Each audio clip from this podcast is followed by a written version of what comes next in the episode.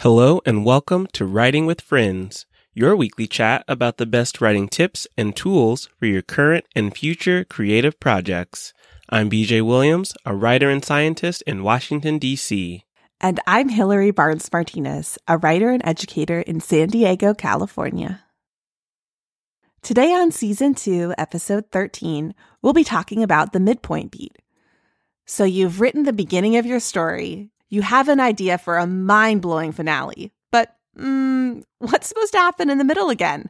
Fear not, we're here to help. Let's get into it. Okay, Hilary, tell us a bit about the midpoint beat. Absolutely. BJ, for me, the middle of the story has always been the hardest. It just feels so high stakes.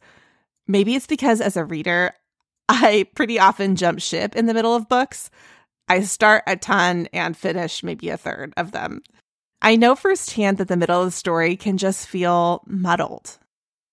But then when I read Save the Cat Writes a Novel by Jessica Brody, suddenly the midpoint didn't seem so daunting anymore. Great.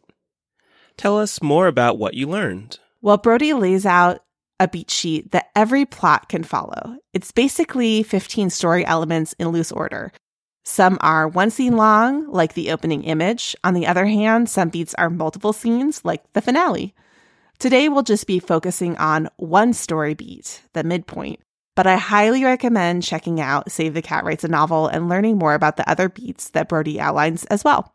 Let's start with the basics. Tell us a bit about how Brody defines the midpoint beat. Sure. Okay, so according to Brody, the midpoint beat is around the 50% mark in the novel.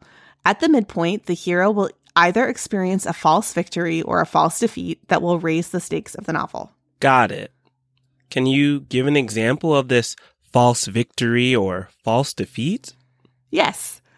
I love a fairy tale example for plot points, so let's think about Cinderella. At about the midpoint of the story, Cinderella goes to the ball and meets the prince.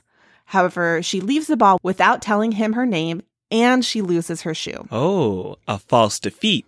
Right. And this false defeat sets the story up for things to get even worse for Cinderella before they get better with the finale and her happy ending. So, one of the keys to a successful midpoint beat is to be decisive.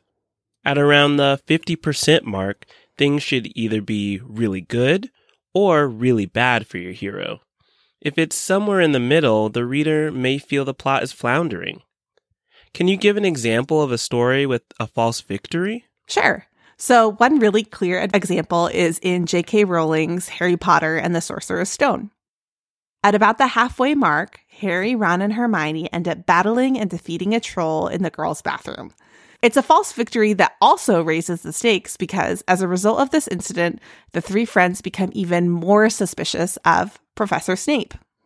And that suspicion will ultimately lead them to strike out to protect the Sorcerer's Stone at the end of the novel. Right. So, a great midpoint holds the reader's attention, and we see our hero be triumphant or defeated, often in a way that will propel them towards the novel's finale. Makes sense.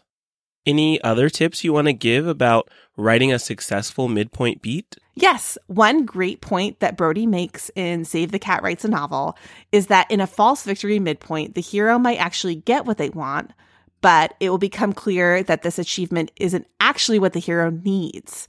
For example, maybe the hero just really wants to win a soccer tournament. If the hero achieves that goal at the halfway point of the novel and they realize that they're still unhappy, it might be that they need to learn a spiritual lesson. The importance of working together as a team rather than cheating, for example. What great insight!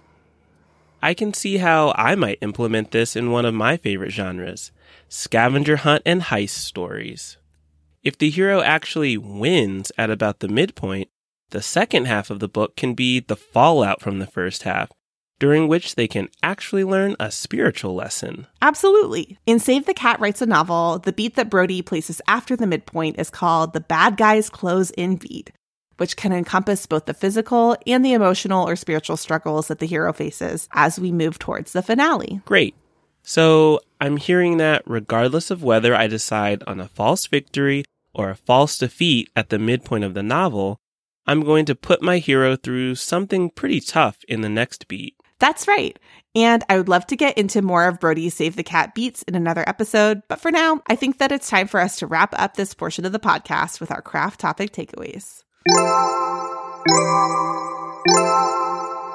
Takeaway number one the midpoint beat should occur at about the 50% mark of your novel and should be a single scene with a false victory or a false defeat. Takeaway number two the midpoint should raise the stakes of the novel, gripping your reader's attention and propelling the plot toward the finale. Takeaway number three if the hero experiences a false victory at the midpoint and they achieve what they wanted from the beginning of the novel, the second half of the story can be about the hero learning a spiritual lesson, i.e., getting what they need rather than what they thought they wanted at the outset.